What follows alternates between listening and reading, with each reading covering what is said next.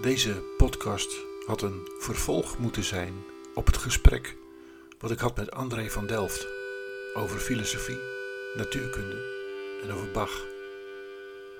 De reacties waren indrukwekkend en een van de reacties was een vader en een dochter die ook het gesprek wilden voortzetten. Maar na dat gesprek is de vader bezweken aan COVID. Is geen podcast meer. Het is een monument.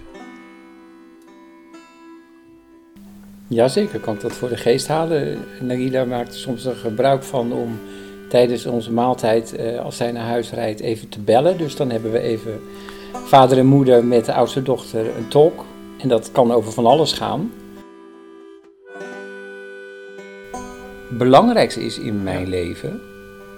En als je dan met je kind daarover wil spreken en je merkt een verschil. En je komt eigenlijk, het is lastig om dichter bij elkaar te komen. Ja. Ja. Als ik sowieso, als ik dat hoor van iemand, dan triggert mij dat.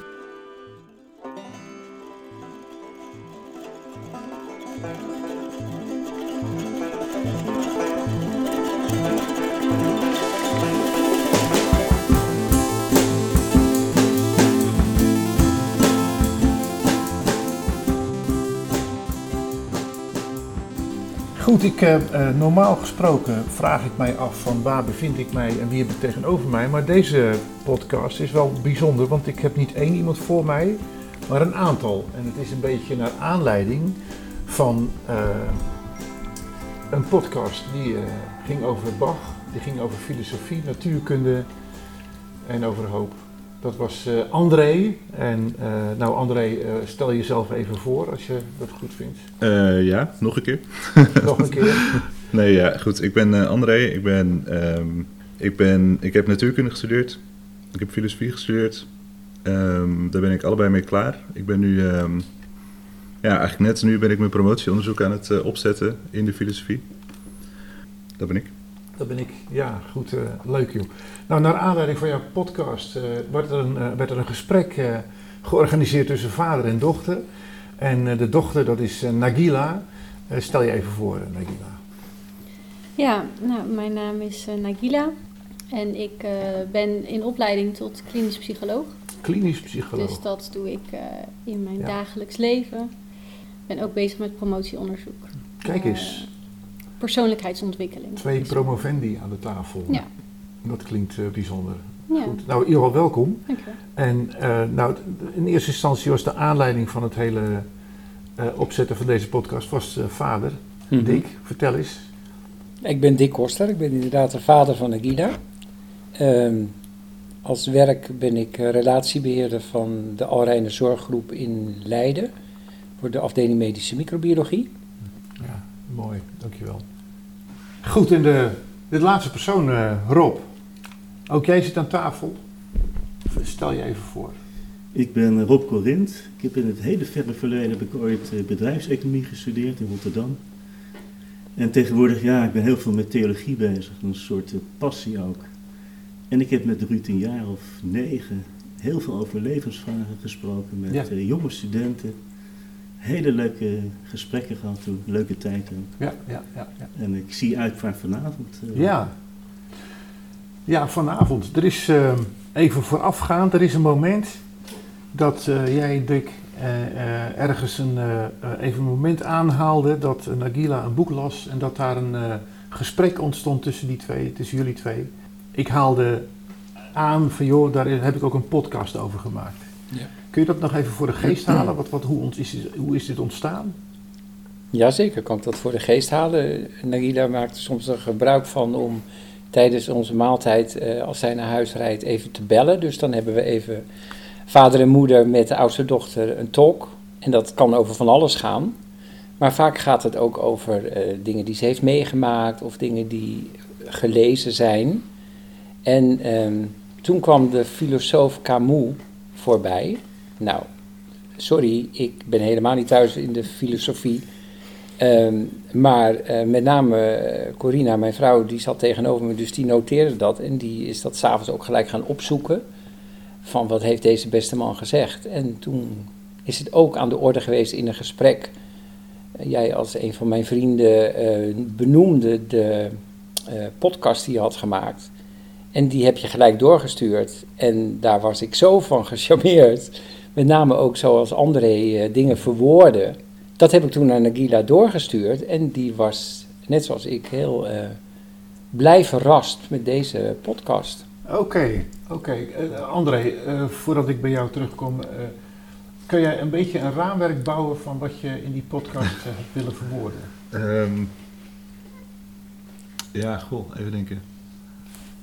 Ehm, ja, er was, er was één specifieke passage van Camus die, die, die langskwam, eh, ook omdat we het daarover hadden. Eh, en dat had voornamelijk te maken met die confrontatie tussen eh, ja, de wetenschapper en de filosoof. En Camus was dan de filosoof, die praat tegen een soort fictieve wetenschapper. En dat sprak mij heel erg aan, omdat ik ja, beide werelden, ja, ik ben is een beetje groot woord, maar ken. Ik heb een natuurkundeopleiding gehad, zoals ik zei, en, en ook een filosofieopleiding. En ik heb die, die, die clash ook ervaren, zeg maar. En ik vind dat, vond dat Camus dat heel prachtig verwoordde. Dus toen wij dat... Ja, het is, Vind, vind jij dat Camus het ook inderdaad als een clash beleefde? eh, ja, dat denk ik wel. Ja. Ja. Of hij, ja, hoe zeg je dat? Hij laat in ieder geval zien dat... Hij probeert mee te gaan met die wetenschap eigenlijk. Eh, en toch te concluderen dat, ja, hoeveel je ook weet, lijkt te weten van die wereld, zeg maar, je kan er nooit helemaal bij. Nee, nee. Eh, dat is gewoon een sentiment dat mij, ja, dat, dat, dat mij heel erg na aan het hart staat. Dus Ja. ik vond het heel mooi. Ja, dat, dat, die passage betekent gewoon heel veel voor mij, zeg maar. Dus, Ja. Ja, het was ook niet vanzelf, ja, het was ook niet toevallig dat dat aan de sprake kwam. Want ja, ook voor mij is dat een hele bijzondere betekenis. Dus Nou, die ja, heb je ook voorgelezen, hè, die, eh, Ja. tijdens die, Ja, die ja. avond. En eh, vervolgens krijg jij dat ter oren. Reageer eens. Hoe, eh, Ja, nou, dan moet ik denk ik even terug, want eh, dat is inderdaad een passage die jullie eh, hebben besproken. ehm, Ja. Maar dit, het boek, De mythe van Sisyphus, waar je uit voorlas, eh, dat begint met een heel stuk over zelfmoord. Ja. En eh, dat is eigenlijk de passage waar ik met eh, mijn ouders destijds eigenlijk eh, over sprak. Ja. Eh, naar aanleiding van dat ik eh, ja, dus als, als psycholoog werk. Dus ik, ik heb heel veel met dat thema te maken, zelfmoord. En ook eh, omdat in die periode ook de verkiezingen waren. En we ook een aantal politieke-achtige discussies hadden hè, over partijprogramma's van verschillende partijen. Ja. En eh, nou, zo- zodoende ook het thema eh, euthanasie en levenseinde, klinieken, ja. eh, nou ja, ter tafel is gekomen een aantal keer. Mhm. En in die zin haalde ik Albert Camus aan, omdat hij eigenlijk noemt de optie zelfmoord. Veel mensen die horen dat en die denken, oh dat is verschrikkelijk en, en, en erg en, en eh, dramatisch. Ehm, maar in feite zegt Camus, nou dat is eigenlijk een hele logische optie als je dat zou kiezen. Jij, jij hebt dat boek gelezen, begrijp ik dus? Ja, ja. Gebeurt, eh, wordt dan de, de klinisch psycholoog in je wakker of gebeurde er meer met je? Nee, er, ge- er gebeurt wel meer met me. Want het is, ja, ik, ik ben natuurlijk psycholoog, dus ik heb veel met dat thema te maken. Maar dat gaat natuurlijk in, in, de, in de kern van de, van de zaak gaat het over zingeving. Ja. Ja. En heb je, heb, je, heb je iets om voor te leven? Ehm, en, eh, en, al, en zo ja, wat is dat dan? En Dat is het een, hè, voor, de, voor de ene persoon is dat iets anders als dat het is voor de andere persoon. Hm. Ehm, en in feite is, is er geen goed of fout. Hè? Waar, waar de ene persoon voor leeft of de andere persoon. Beide blijf je in leven, maar allebei vanwege een andere Ja. reden, zeg maar.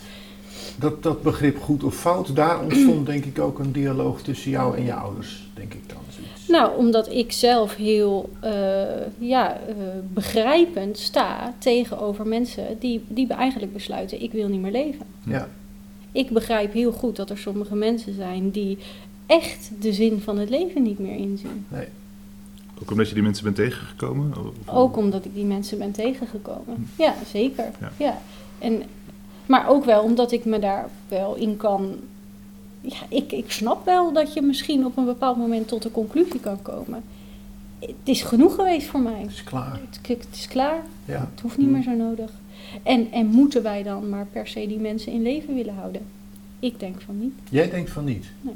Waar ligt het criterium? Eh, dat iemand zeg maar het besluit toegeëigend krijgt en daar ook uiteindelijk de middelen voor eh, verstrekt? Ja, ik denk dat dat criterium dat is nu enorm eh, hoog. Hè? Als je je aanmeldt bij een levenseindekliniek, nou dan heb je echt niet zomaar dat je ja, het spuitje krijgt om het zo nee, vind je dat terecht? Dat vind ik ook terecht, Hm. zeker. Ik denk dat er een aantal mogelijkheden wel onderzocht moeten worden voordat iemand, eh, hè, ja, eh, echt, die heeft, heeft iemand echt geprobeerd om zingeving te vinden op een manier en daar de juiste hulp bij te- gekregen. Ja, hier spreekt de klinisch psycholoog die alsnog toch wat handvatten, handvaten aan wil reiken. Hm. Dat, maar dat, dat kan ook op een andere manier zijn. Hè. Eh, Stel iemand eh, gaat eh, op reis of, of iemand gaat, dat hoeft echt niet per se psychische hulp te zijn.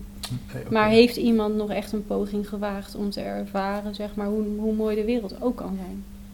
Maar ja, als iemand dan vervolgens tot de conclusie komt, ik wil echt niet. Ja, Ik wil het echt niet. Dit is een, eh, dit is een onderwerp.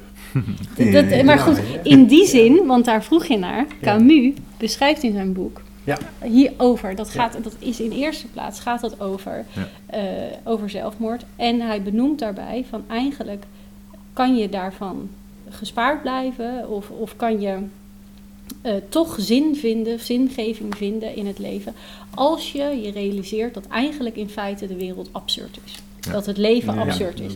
En Ja. dat is waar hij dan vervolgens de mythe van Sisyphus aanhaalt. ja, ja. Ja. Rob, je bent een senior. Heb jij eh, in jouw ervaring, in je levenservaring, daar een, een, een verschuiving gemaakt in, in deze manier van denken? Je hebt eh, Camus ook zelf gelezen, begreep Ik heb dat boek van Sisyphus gekocht in aanloop naar deze avond. Ik dacht een dun boekje, maar het bleek hele kleine lettertjes te zijn, dus het eh, viel wel tegen. Het is een heel goed eh, geschreven boek. Ik kon er heel veel dingen in terugvinden. Ik ben ook wat dat betreft een ervaringsdeskundige. Ik was tegen het eind van mijn studie economie, dat ik echt vanuit het niets bijna, opeens bijna overvallen werd door echt een gevoel van ja, wat, wat is de zin van het leven? En ook een soort urgentie van als ik dat niet vind, ja, straks studeer je af en dan ga je trouwen of huisje, boompje, beestje, maar dan weet je nog steeds niet de essentie van het leven. Wat is nou de zin ervan? En voor mij was dat de trigger om naar een zoektocht te gaan. En ik ben een van de mensen die zegt, nou het leven is gewoon een levenslange zoektocht, een avontuur. maar wat ik in dat boekje, wat mij wel bevreemde van Cam- Camus, is dat hij die bekende mythe van Sisyphus neemt als, als voorbeeld. Terwijl Sisyphus is natuurlijk een persoon die gestraft wordt door de goden. Mhm. Daar begint dat, de hele mythe mee. Dus Camus haalt dan toch een soort hogere dimensie, een soort externe factor van buiten, die Sisyphus veroordeelt tot het rollen van die steen. Mhm. Dat, is, dat, dat had ik zoiets van, hé. Hey. En vervolgens krijg je Sisyphus, die, denk ik, best wel een heel verstandig mens was, die daar verstandelijk niet uitkwam, want die bleef maar rollen. Hij had niet het vernuft om daar doorheen te prikken of de kracht. En waarom zeg ik dit? Want toen ik inderdaad aan het eind van die studietijd die zoektocht had, toen had ik toch een soort intuïtie, een soort echt onderbuikgevoel van, ja, met mijn verstand kom ik hier niet uit. Nee. Ik kan niet die grote levensvragen proberen met mijn verstand te gaan ontcijferen en te ontdekken, dat is het. Nou, en toen heb ik die sprong gemaakt die Camus noemt. Ja. Toch eens een beetje over, over, de, over het hek ge- gesprongen. Ja, maar dan vind ik het eigenlijk wel ook wel terecht. Want als Camus een hogere dimensie als straf introduceert, dan ben ik geneigd te zeggen, dan moet je ook de oplossing in een hogere dimensie zoeken. En dat heb ik ook gedaan. En dan kom je, ja, je zit hier in de christelijke kerk, dan kom je inderdaad tot een soort bevrijding, verlossing, die als ik toen zeker nodig had als individu. Ja. Maar dat gevoel van absurditeit, ja, dat is echt, ik kan die film nog terugdraaien, dat was absoluut niet leuk. Je bent echt, op een gegeven moment ben je daar van een leuk studentenleven en le lang levende lol, totaal nergens over nadenken. Zit je opeens van, van wauw, wat je, zo'n grote levensvraag. Dus dat, ja, het- daar kan ik heel veel in, in meeleven met Ja. Ja. Maar om er dan verstandelijk uit proberen te komen, dat, eh, Is mij nooit gelukt. Dat is niet gelukt. Nee. Nee. Het zal me niet lukken ook, denk ik. Hoeft, hoe, eh, hoeft het niet? Is het, moet het lukken? Dat is een goeie. Ja, je hoopt het wel. Je hoopt het. Ik denk dat het een essentiële levensvoorwaarde is eigenlijk. Maakt, maakt dat het leven tot wat het werkelijk bedoeld is? Ja, voor mij wel. Heb je een hogere macht nodig om ook te kunnen beslissen over leven en dood als mensen? Ik denk het niet. Nee. Ja, ik denk dat het goed is om ehm, eh, ook even te kijken van, om even terug naar dichter bij die tekst te gaan kijken, zeg maar, van wa- waarom stelt Camus nou die vraag? Ja. En ook waarom, wordt dan, waarom is Sisyphus dan ook, eh, misschien dat het goed is om daar nog even wat, wat verder bij stil te staan. Want ik denk, kijk, als je dit in de filosofische traditie plaatst, dan eh, Camus is van, van de vorige eeuw. Ja, eh, een tijd die wij nog misschien als heel christelijk ervaren, omdat, omdat ja, Nederland ook nog, nog vrij christelijk was in die tijd. Maar die toch wel filosofisch gekenmerkt werd door ja, wat Nietzsche dan de dood van God heeft genoemd. Dus ehm, ja, ehm,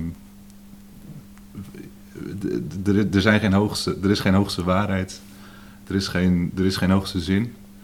Ehm, al, die, al die klassieke ideeën van orde die wij dachten dat er in die, in die wereld zat, die is er gewoon eigenlijk niet. Ja, maar dat klopt, maar het rare is dan dat hij een voorbeeld kiest van de straf van de goden. Want dit is het hele leven van Sisyphus begint daar. Ja, maar ik denk dat je moet Dus dan kijken denk naar... van ja, Ja. Wat, wat, wil je nu?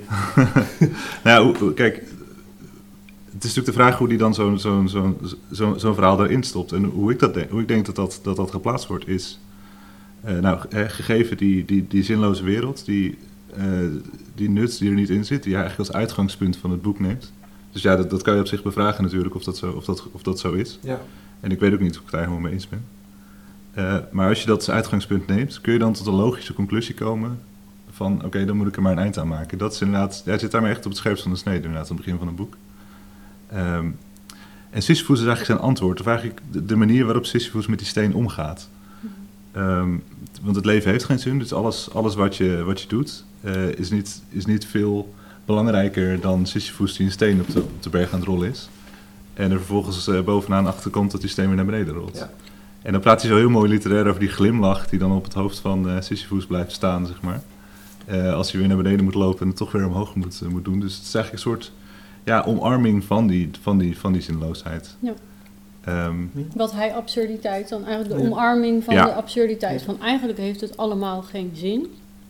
Maar toch vind ik maar op een of andere manier gewoon dan eh, blijdschap of, of, of voldoening of wat dan ook. Terwijl ik weet dat het in feite geen zin heeft. Nee. Dat ik, hè, zoals misschien in de Bijbel, dat altijd een, een, een, een boek wat, ik, wat mij wel aanspreekt. Hè, dat in feite eh, het leven is niet meer dan een zuchtje van de wind. Hè, Mm. Of een veertje die eh, Ja, en ja. weg Ja. is het weer. Gras wat in de oven Ja. gegooid wordt. Ja, Maar- zo meer is het Maar als niet. je dat nou doortrekt, dan, dan is het is eigenlijk, vind ik, een beetje de, de, de redenatie of de filosofie van dat je tegen een, een kindslaaf in Bangladesh die in de textielindustrie werkt, of een moslimmeisje in een heel orthodox dorp die niet mag, niet mag leren, dat je zegt, nou ja, blijf maar rollen die stenen. Ik bedoel, probeer te glimlachen en probeer eh, het beste van te maken. Ja, ik, vind het, ik had er heel veel moeite mee dat Camus eindigt met eh, doe het met een glimlach of be happy. Met, met die, het Ja. rollen van die stenen. Ik denk zoiets, dat is een soort lotsaanvaarding. Waarvan de mensheid heeft bewezen, dan moeten we proberen om erover uit te stijgen. Ja. Anders blijf je kindslaaf. Of dan blijf je... nou, ik ben het wel met je eens dat het geen... Ik, ik vind het ook Het geen... geeft geen oplossing. Ja, we- we- hoe we, zeg maar, om, om ook even die passage die mij dan zo aanspreekt daarin te plaatsen. Dit zit een beetje halverwege, denk ik.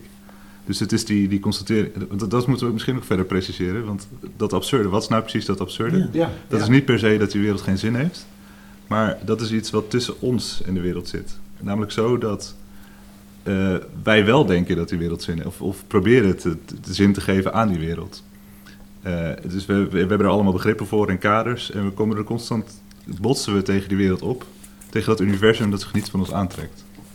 Dat is het absurde, die clash. En daar, daar, is die, daar past die passage zo prachtig in. Hè? Die golvende heuvels, eh, die, die je hand... Aftastende vingers. ja, al, al zou ik met, met mijn handen de hele aardbol aftasten, dan nog eh, ken ik hem niet beter, zeg maar. Dus die, die, die wereld is fundamenteel iets ongrijpbaars. Uh, en, en, en dan verlies ik hem, zeg maar. Want dan zegt hij van, oké, dus we, we, omarmen dan die, het feit dat we daar niet, dat, we, dat we omarmen, omarmen die nutteloosheid, zeg maar.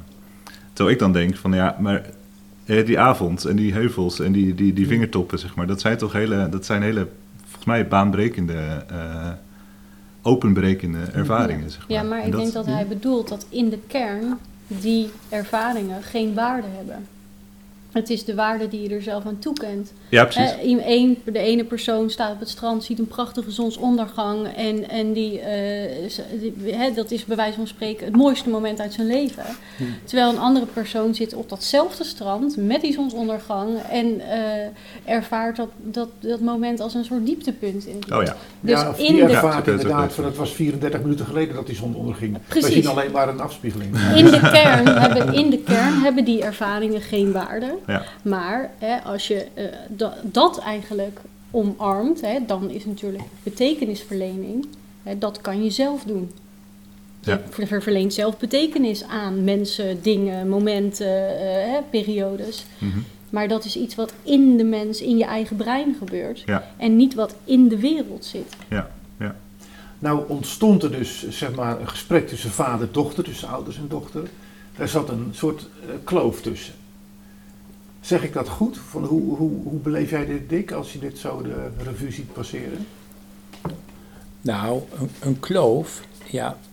Als, als christen ehm, stel ik, de Bijbel werd net even genoemd, ehm, als dat wat in de Bijbel staat, als iets heel fundamenteels in ons leven. Dus zingeving wordt mij eigenlijk van hogerhand gegeven.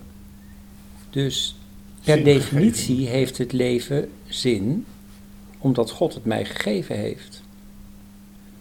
En um, daarom was ik uh, heel nieuwsgierig eigenlijk uh, naar André, omdat naast dat je je studies hebt gevolgd en dan ook nog uh, afgestudeerd bent, dus ook gemerkt hebt wat het verschil tussen filosofie en natuurkunde is als exact vak en iets. Filosofie wordt vaak natuurlijk een beetje als zweverig gezien. dat je toen ook benoemde. Uh, ik kom ook in de kerk en ik kom ook graag in de kerk. Oh ja. ja, en dat is. Als ik sowieso, als ik dat hoor van iemand, dan triggert mij dat. Ja, waarom Want je dat? Omdat ik dan heel benieuwd ben. Heb je dan het idee, waarom? oh, dan komt het goed met André, want hij zit in de kerk? nee, nee, nee. Alleen dan ben ik heel benieuwd hoe je dat combineert met uh, filosofie. En uh, wat is dan het zijn in de kerk? Dat een van de punten is waarover wij vaak van gedachten wisselen, maar ook wel van mening verschillen. Van mening verschillen. Ja, ja. En die soms ook heel lastig is, omdat het zoiets uh, belangrijks is in mijn leven. En als je dan met je kind daarover wil spreken en je merkt een verschil en je komt eigenlijk, het is lastig om dichter bij elkaar te komen, ja. Ja. dan ben ik heel benieuwd hoe dat bijvoorbeeld bij André zit. Ja, we zitten met twee promovendi aan de tafel. En met de een komt het goed en de ander, nou ik weet het nog niet. Zo, nee, de ander niet, hè, waarschijnlijk. Nou ja, ik, Zoals, ik chargeer een eh, beetje, maar... Nee, maar dat is denk ik wel waar de kern van de zaak... Uh, hè, want dat is denk ik ook waarom dit soort gesprekken... Jij noemde het in het begin heftig verlopen. Hmm. Hè, omdat ik denk mijn ouders de overtuiging hebben... dat het met mij niet goed gaat komen. Nee. Dus we moeten ons zorgen gaan maken. Nee.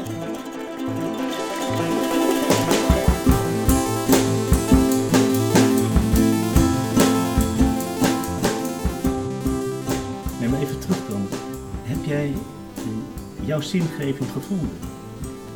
Nee, ik denk. Op jouw manier. Nou, ik denk dat, dat wat jij benoemde in het begin als jouw introductie. uh, van ik denk dat het leven een levenslange zoektocht is.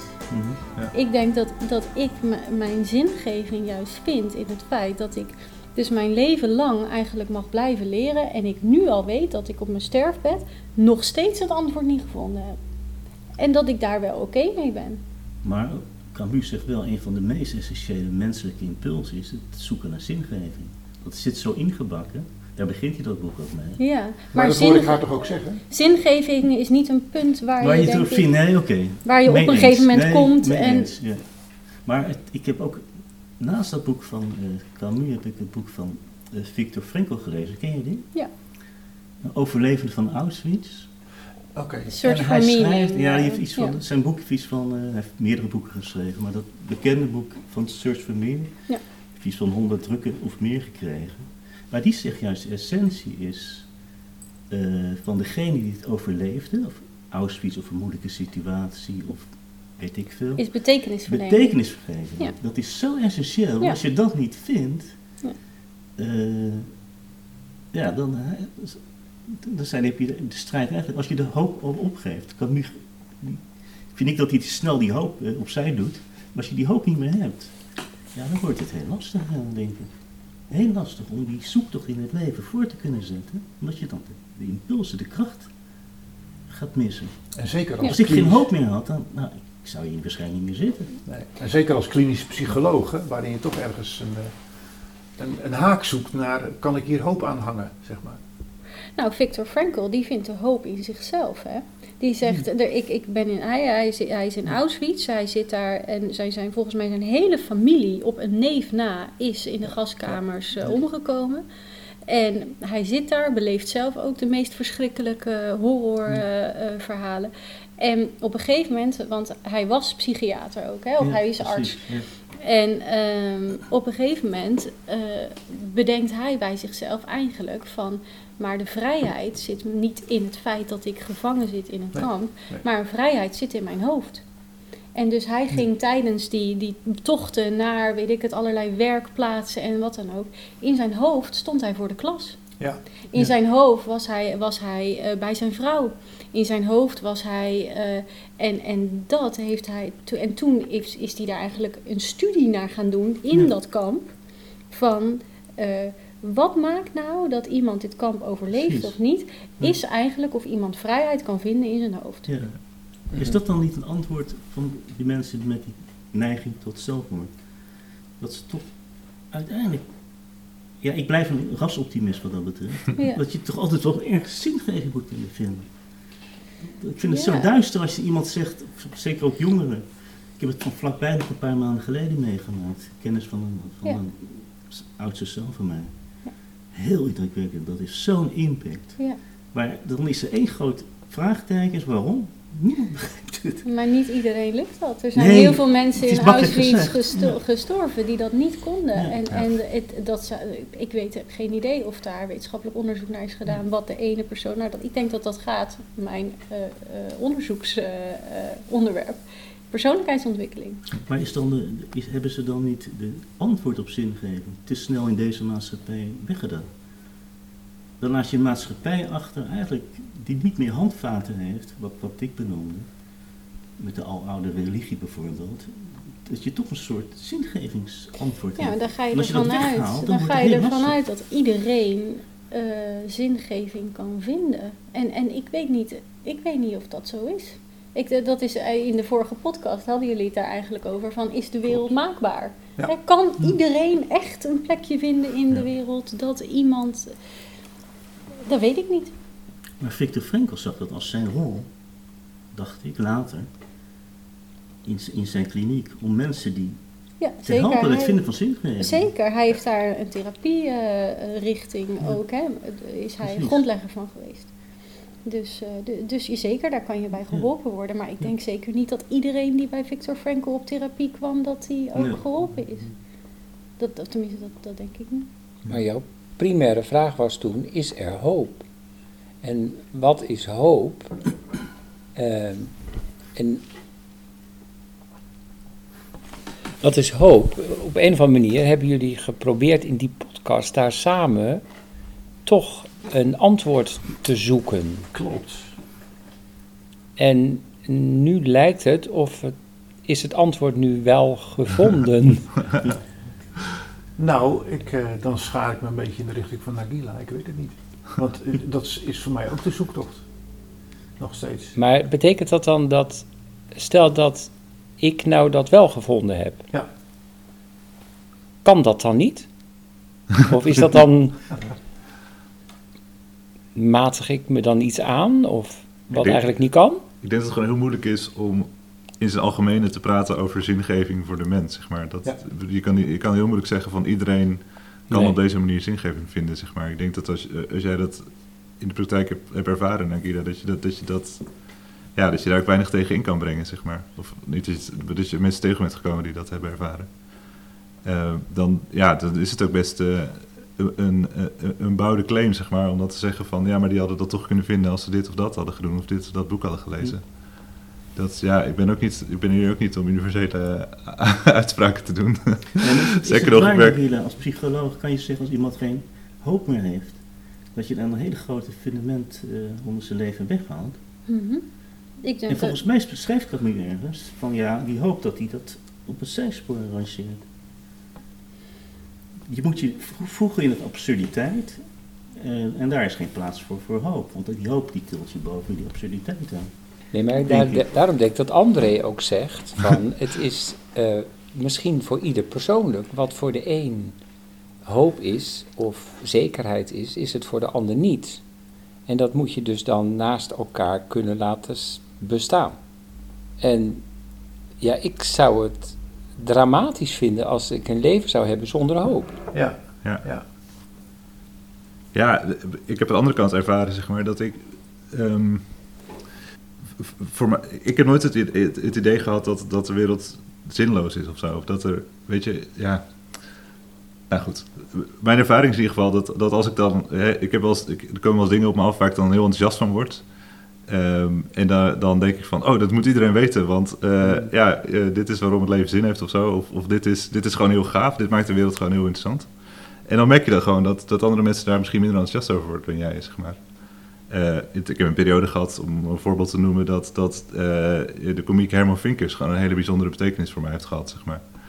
Om, omdat ik vind dat hij zo, ja, dat is een beetje dat, die, diezelfde, eh, die, datzelfde wat me in Camus aanspreekt, zeg maar. Dat, dat hij zo'n ervaring kan hebben dat de wereld een stuk groter lijkt dan die, van tevoren, dan die hiervoor nog was. Dat kan, ja, dat kan, kon Herman Vinkers ook zo prachtig doen, zeg maar. Ik was er in zo'n periode helemaal vol van. Ik was een soort evangelist die iedereen eh, eh, Herman Vinkers ging voor, eh, voorlezen of eh, ging zeggen van nou eh, luister die oudejaarsconferentie maar eens en dit en dat. Eh, en ja, dan merk je toch van, ja, andere mensen vinden dat misschien, die, die, die spreken dat misschien wat minder aan of zo. Het is niet dat niemand dat stom vond natuurlijk, maar ja, daar zo van vervuld raken, zeg maar. Mijn ervaring is dat, dat je soms ergens zo van vervuld kan raken. En misschien is dat, nou ja, misschien heeft het ook iets met jullie clash te maken, zeg maar. Dat je er zo vervuld van kan raken en dat je dat wil overbrengen. En dan merkt van, oh, maar ja, eh, nu moet je toch enthousiast worden. Of weet je, dat je even zo'n zo, zo, zo, discrepantie merkt van, ja, blijkbaar zijn er hele andere dingen die, eh, die, die mensen, Nou, die dat- mensen dat- getriggerd worden. Natuurlijk, want dat, dat merk je nu al als je natuurlijk eh, als eh, vader en dochter, als je dochter dan zegt van ja, mijn ouders denken gewoon dat het met mij niet goed komt. nou, daar kan je, eh, als ik daarover na zou gaan denken, vind ik dat een behoorlijke heftige uitspraak. Ja, Want daarmee ja, zet Nagila neer dat, dat wij dus eigenlijk een soort afkeuring hebben, of in ieder geval geen goedkeuring hebben voor de manier zoals zij in het leven staat. Nou, dat is natuurlijk wat je als ouder zeker niet wil, want je wilt je kinderen bemoedigen. Een, een, een basis hoef ik niet meer te geven, want die hebben we gegeven in de opvoeding. En als het dan anders loopt, ja, dan zoek je soms de. Hoe, hoe kunnen we dan nog met elkaar over de wezenlijke zaken van het leven communiceren? Ja. En dat is voor mij het geloof in God. ja. Kun jij voor jezelf besluiten van nou, de opvoeding is gelukt? Nou, daar, ik, ik, ik krijg steeds te horen dat hij eigenlijk gelukt is. Want eh, wij hebben drie dochters en die zijn alle drie heel zelfstandig en staan heel stevig in het leven. En dat wordt als, door onze dochters gezien als jullie hebben ons die basis meegegeven waardoor wij stabiel in het leven staan. Maar wat is dan de belangrijkste voorwaarde van die basis? Ehm, ja, ik, ik denk dat die voorwaarde geweest is dat zij in liefde Ja. en zorg zijn opgegroeid. Daar waar we ook natuurlijk fout hebben gemaakt. Maar de basis is liefde, zorg en aanvaarding geweest. En nu, naarmate ze natuurlijk ouder worden, dan kom je dingen tegen waarin je verschilt. En die maken soms de communicatie lastig. Ja. Ja. je het erg dat zij anders denkt of anders in het leven staat?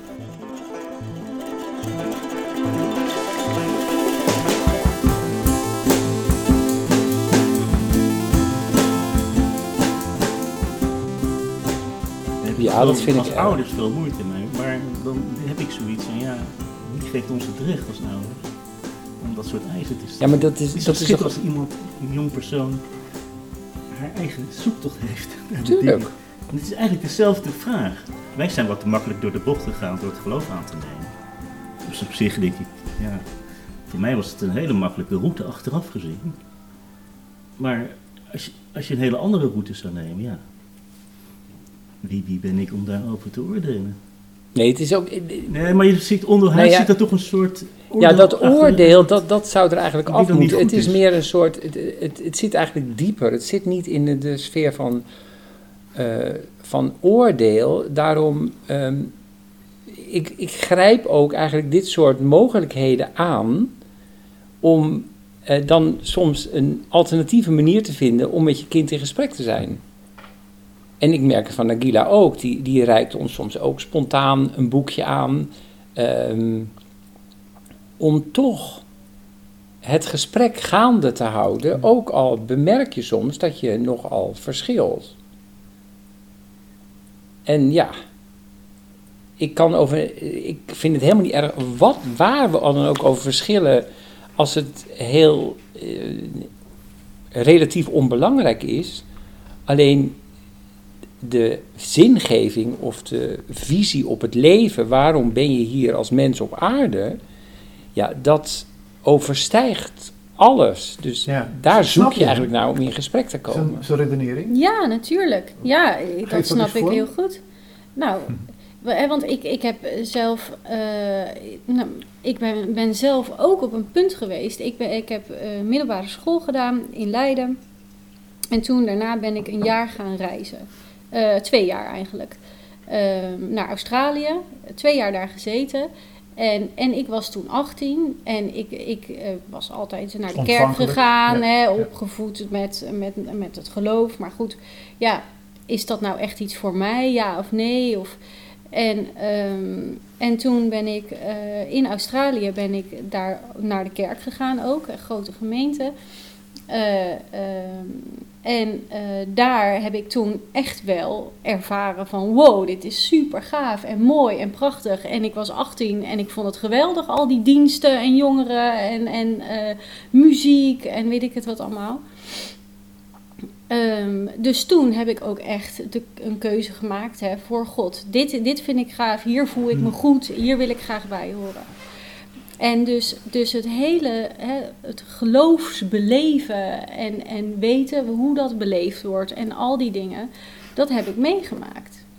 Eh, en dus vanuit die ervaring weet ik heel goed dat je hè, op het moment dat jij dan iemand anders ontmoet, dan is eigenlijk dan is het niet per se oordeel. Want dat denk ik ook echt wel niet dat, dat, dat jullie, ja, al voelt het soms wel zo, hè, maar ehm, dat het meer een soort van. ehm, dit is zo geweldig, dit moet je, hè, wat jij ook zegt, dit moet, dit moet je toch ook wel geweldig vinden.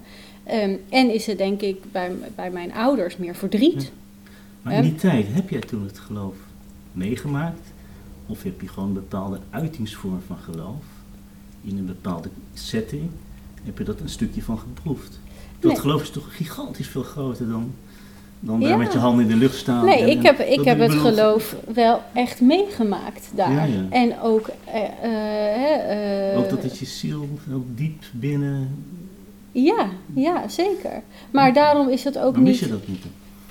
Nou, ik. ehm, ik denk niet dat ik het ben kwijtgeraakt. Nee, precies. Alleen, eh, ik ben het wel heel anders gaan beleven. Ja, dat is mooi toch?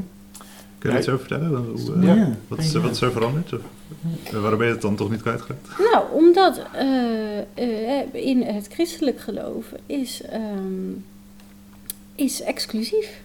is, hè, Jezus is de weg, de waarheid en het leven. Alleen als je dat hè, eh, aanneemt, beleid, wat dan ook, dan, eh, hè, dan kom je tot, nou ja, de, het, het eiland hè, waar, je, waar je gered bent, om het zo maar te zeggen.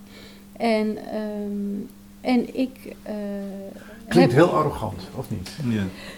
en ik, eh, de, de exclusiviteit van religie, eh, vind ik een, een groot probleem. Ja. Dat is voor mij een Maar groot religie probleem. is een, breder begrip, bedoel je daarmee? Nou ja, de exclusiviteit van elke religie, maar daarmee ook de, het christelijk geloof. Ja. Eh, en ik denk, als God bestaat, als, als de, hè, de God bestaat waar we het over hebben, als je zegt, je Hm. hebt een hele diepe zielservaring of iets Mhm. wat je eigenlijk niet in woorden kan vatten. Nou, jullie noemden het eigenlijk alleen Bach, hè? Kan, kan dat... eh, Ja, dat was een mooie.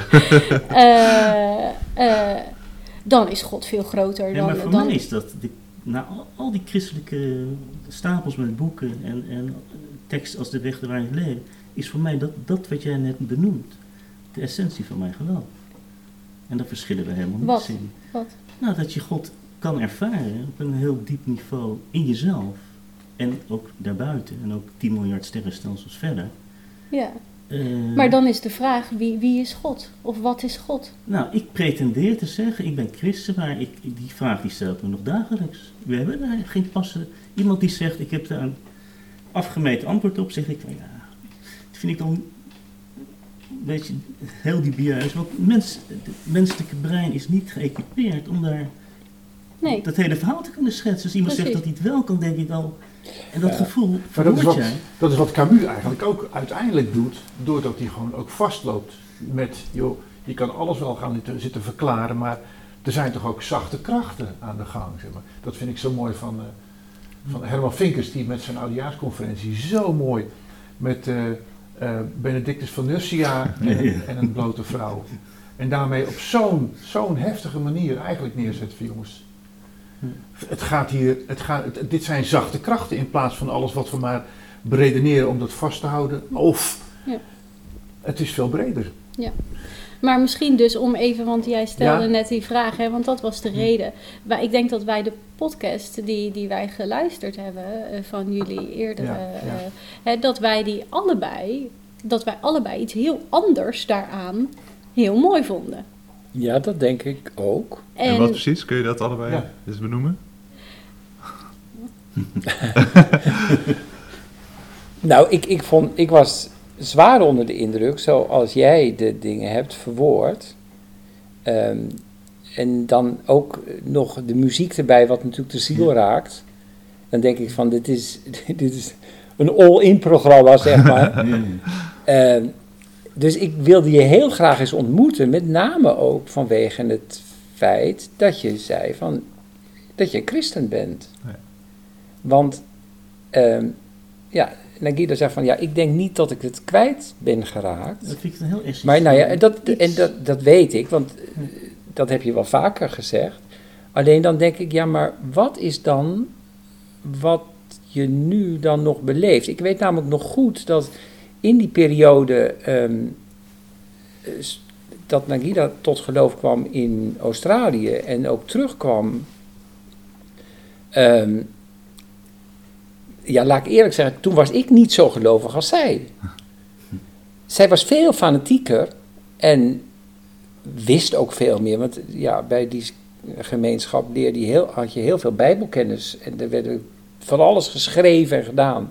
Dus je was veel beter op de hoogte. En toen weet ik nog goed dat je toen op een gegeven moment zei... dat is altijd waar ik mee struggle, het geven van de tiende... dat Nagida toen zei, pap, als je dat nou eens gaat doen... ik weet zeker dat je de zegen zult ervaren. En toen dacht ik, moet jij nou je met bemoeien met mijn financiën? maar ik heb het toen ook gedaan. En het bijzondere was dat ik inderdaad een week later iets meer terugkreeg van de belasting als dat ik verwacht had. En dat zij toen gezegd heeft, zie je nou wel? Ik heb nooit eh, een christelijke rol aan de Belastingdienst. en hoe Dat is wel beleef anders. jij die podcast? Eh, nou, ik, ik vond het dus. eh, wij, wij spraken erover, we hadden die allebei eh, geluisterd. En toen, toen zei mijn vader van, dat, dat hij dat zo mooi vond. En toen zei ik, ja, maar Ja. pap, ben, je, ben jij het er hiermee eens? Ja, zegt hij. Of ja, nou ja. de- Nou, dat heb ik niet het- echt gezegd. Nee, maar ik zei, hoe André het verwoordt, is heel dicht bij hoe ik het ook voel. Hè. Hmm. Ik wil er geen, hè, jij zegt volgens mij op een gegeven moment van het, het, maken van God iets wat je kan vangen in, in een christelijk geloof. Dat, dat, dat is natuurlijk een- hetzelfde als dat, dat een, een, ehm, een, een wetenschapper eh, de verklaring van de wereld wil vangen in een theorie. Dat Ja. is ontoereikend. Ja. En eh, dus ik was het eigenlijk volledig met jou eens. Nee. En was toen vervolgens eigenlijk verbaasd dat jij het ook. eh Ja, want dan Eh, zegt ze gewoon ook, pap, dat begrijp ik nou helemaal niet. nee, dat je daar dat begreep dan... ik niks van. En toen dacht ik ook van, eh, wacht even, of ik heb het niet goed gehoord, of ik heb een verkeerde conclusie getrokken. Dus- Mm. Nee, maar de wetenschapper, net wat jij die definitie geeft, je hoeft daar ook niet alleen wetenschapper voor te zijn, maar ook wij eh, moeten concluderen, er is genoeg gelijk voor iedereen, blijkbaar. Binnen de eh, acceptabele kaders natuurlijk. Ja, alleen dan hebben we het natuurlijk steeds allemaal nog over, eh, jij noemde het net een, een hogere macht, iets goddelijks, ver- verheven. ehm, maar het christelijk geloof heeft natuurlijk een essentie in Jezus Christus. Nou, maar dat gaat ook over verlossing. Naast dat we dan spreken over God, wordt Ja. ook de mens neergezet. En zoals we dan God leren kennen, is dat vanuit de Bijbel. En in de Bijbel wordt ook over de mens gesproken. Geef jij eens een definitie van hoe jij God ziet? Wat, wat, dat, wat, is, wat is dat voor jou? Ja, dat is denk ik precies het punt dat ik dat Ja. niet kan zeggen. Nee. Dat, dat weet ik niet. Ik,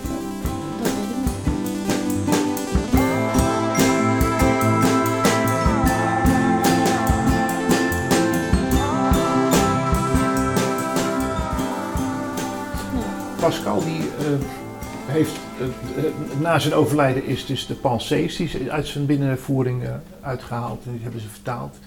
Daar heeft hij ergens een moment, is trouwens ook een filosoof, je, je mag me verbeteren is- ik zal goed luisteren. De, de keuze is geloven in een God die niet bestaat of niet geloven in een God die bestaat. Zeg maar die span, dat spanningsveld, in die twee uitersten bevinden wij ons en voelen we, we zijn vrij om daarin keuzes te maken. Waar voel jij je het meest senang bij?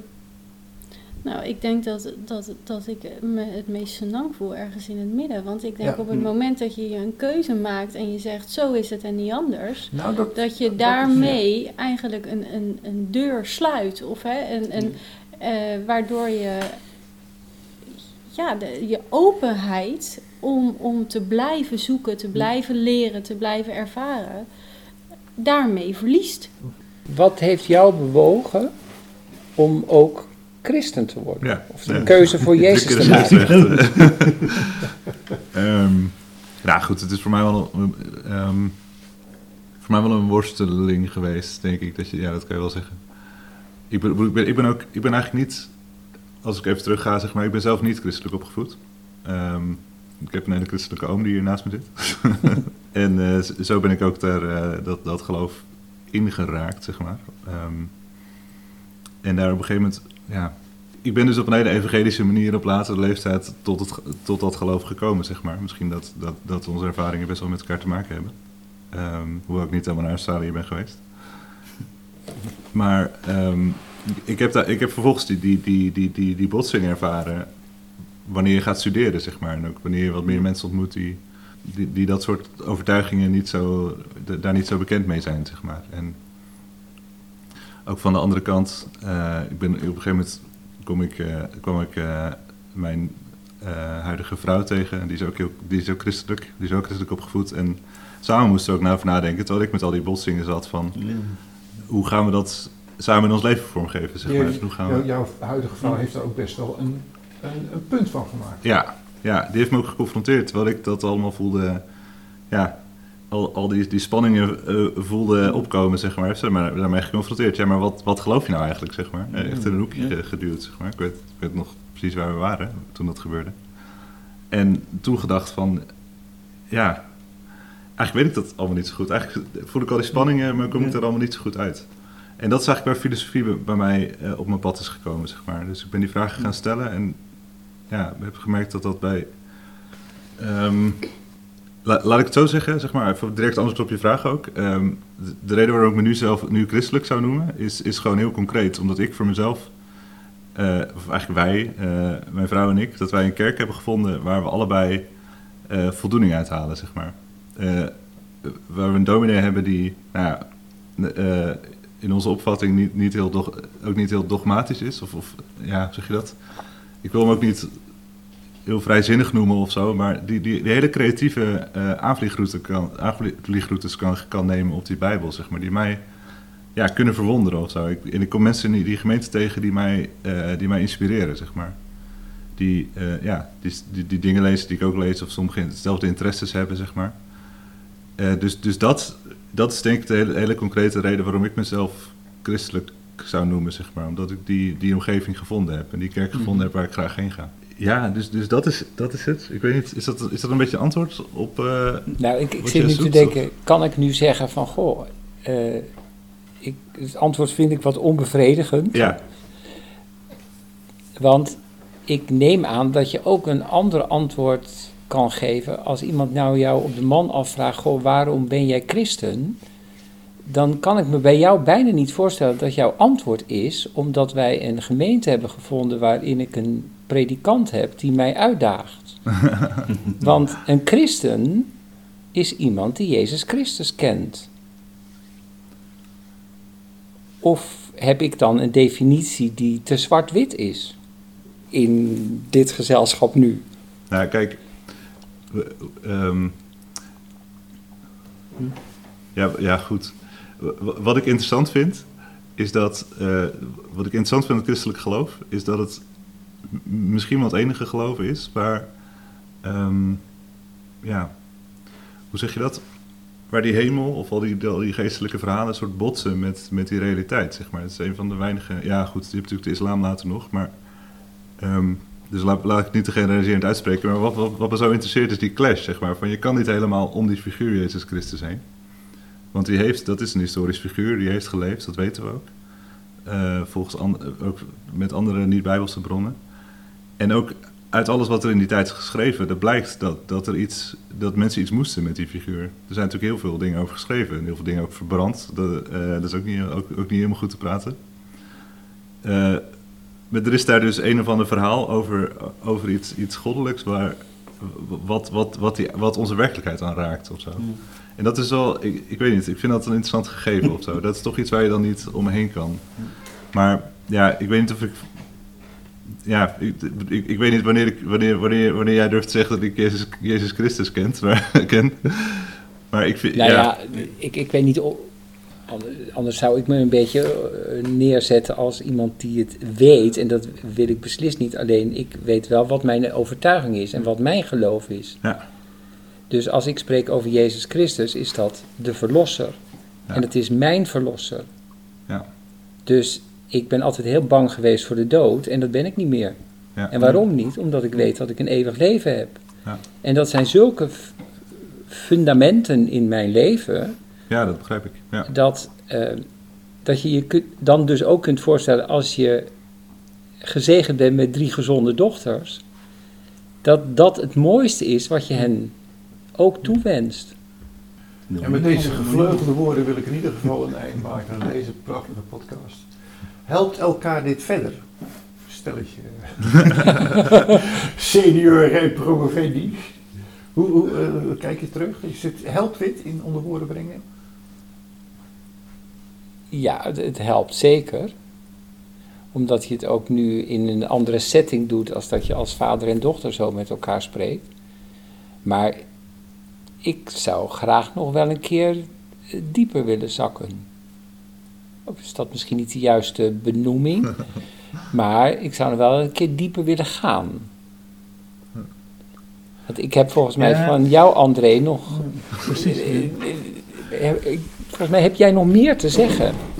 Ja, ja. eh, Wat misschien zoeken is welke, welke bewoordingen je daaraan geeft. Of, of, of het ontgaat mij, dat kan natuurlijk ook. Maar ik weet het niet. Goed, dus die, die vraag van. eh, eh, wacht, ik ben even mijn eh, draad kwijt. Waar, waar zaten we nou? Vind hem terug, man. Oh ja, precies. Van die, die waarde van. ik, ben, ja, ik maak me even veel zorgen over dat feit van... hè, we- zijn onze eigen god aan het worden... en we gaan zelf zeg maar, beslissen van wat we moeten met die wereld en dit en dat. Maar ik denk wel dat je grondig moet gaan kijken naar, naar die beweging... die filosofisch ook serieus moet nemen. Van wat is er nou... Ja, wat is er nou in die hele beweging gebeurd, zeg maar? Hoe komt het dat, dat er 500 jaar geleden... de- de- de- de- de- nog zo vanzelfsprekend was dat er zo'n god was... en dat blijkbaar nu een soort went- wenteling is, is, is, omge, is plaatsgevonden, zeg maar. En, de- en dat, dat goed doordenken, zeg maar. En niet, ik bedoel, het is best... Het, het, het wordt dan een, een, wel een naïeve reactie om heel snel te zeggen van... Ja, maar er zit toch wel waarde in. Ja, ik weet niet. Ik vind dat je dat moet, moet gronden in, in, in, in de hele beweging ik van... Heb, ik heb goede vrienden die zijn niet geloven. Ja, En die zijn veel beter met de natuur dan ik. Ja. Die zien de waarde in veel dingen. Ja. Dus ik weet niet of je daarvoor gelovig moet zijn of niet. Dat, dat denk ik niet. eh. Maar Ik denk dat dingen wel waarde hebben. Eh, ik denk dat dingen waarde kunnen hebben. Voor mij hebben ook heel veel dingen waarde. ja. Ehm, maar ik ben me er ook van bewust dat ik zelf die waarde toeken aan die dingen. Rood of wit? Ehm, Doe maar wit. namelijk dingen die eerder voor mij van waarde waren, hebben nu geen waarde meer voor mij. Dus waarde verandert ook. Voor jou. Eh, Rood. Voor mij. En dus dat betekent dat, dat, dat waarde, eh, de iets waarde toekennen, dat is iets prachtigs. En dat een mens dat kan doen, dat, dat is denk ik ons grootste gegeven. Maar dat is toch hetzelfde probleem als dat je met elkaar in een stadion zit en elkaar omhoog tilt. Natuurlijk. als nu hier ook mee. Als je objectief naar zo'n stadion zou kijken en, en, en, en, en, en een aantal mannen die daar een, een bal rond eh, schoppen, Nee, dat heeft elkaar. inherent geen, geen waarde. Nee, Maar door de waarde die wij met z'n allen aan voetbal toekennen, wordt dat ineens een, een, iets wat, wat bij wijze van spreken wereldwijd op televisie moet worden gezet. Ja, maar toch maar Guido, jij bent natuurlijk ervaringsdeskundige. Van het stadion weet ik niet, maar volgens mij is toch de diepere lofprijzing heeft toch een iets andere innerlijke beleving en waarde dan het Zandvoetbalstation waar, waar ze later de straten op met hooligans en weet ik wat ze allemaal doen. Dus hey, het, het, even het lijkt, het, heeft, het, het lijkt erop, maar het is volgens mij een schijnvorm. troost. Cheers. Op het leven.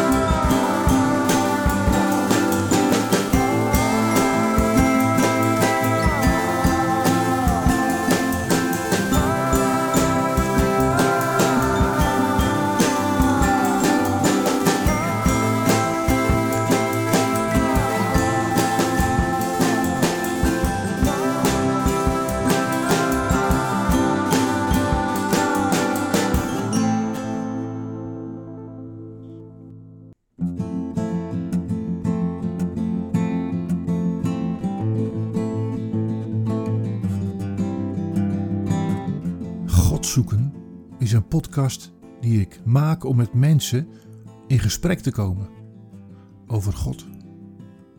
Het was Blaise Pascal die in zijn boek Pensées mij de keus voorlegde. Het kwam hierop neer: geloven in een God die niet bestaat, of niet geloven in een God die bestaat. En door met mensen te spreken wil ik mijn zoektocht kleur geven en hoop dat jij daar ook door geïnspireerd wordt. Vond je dit een mooie podcast?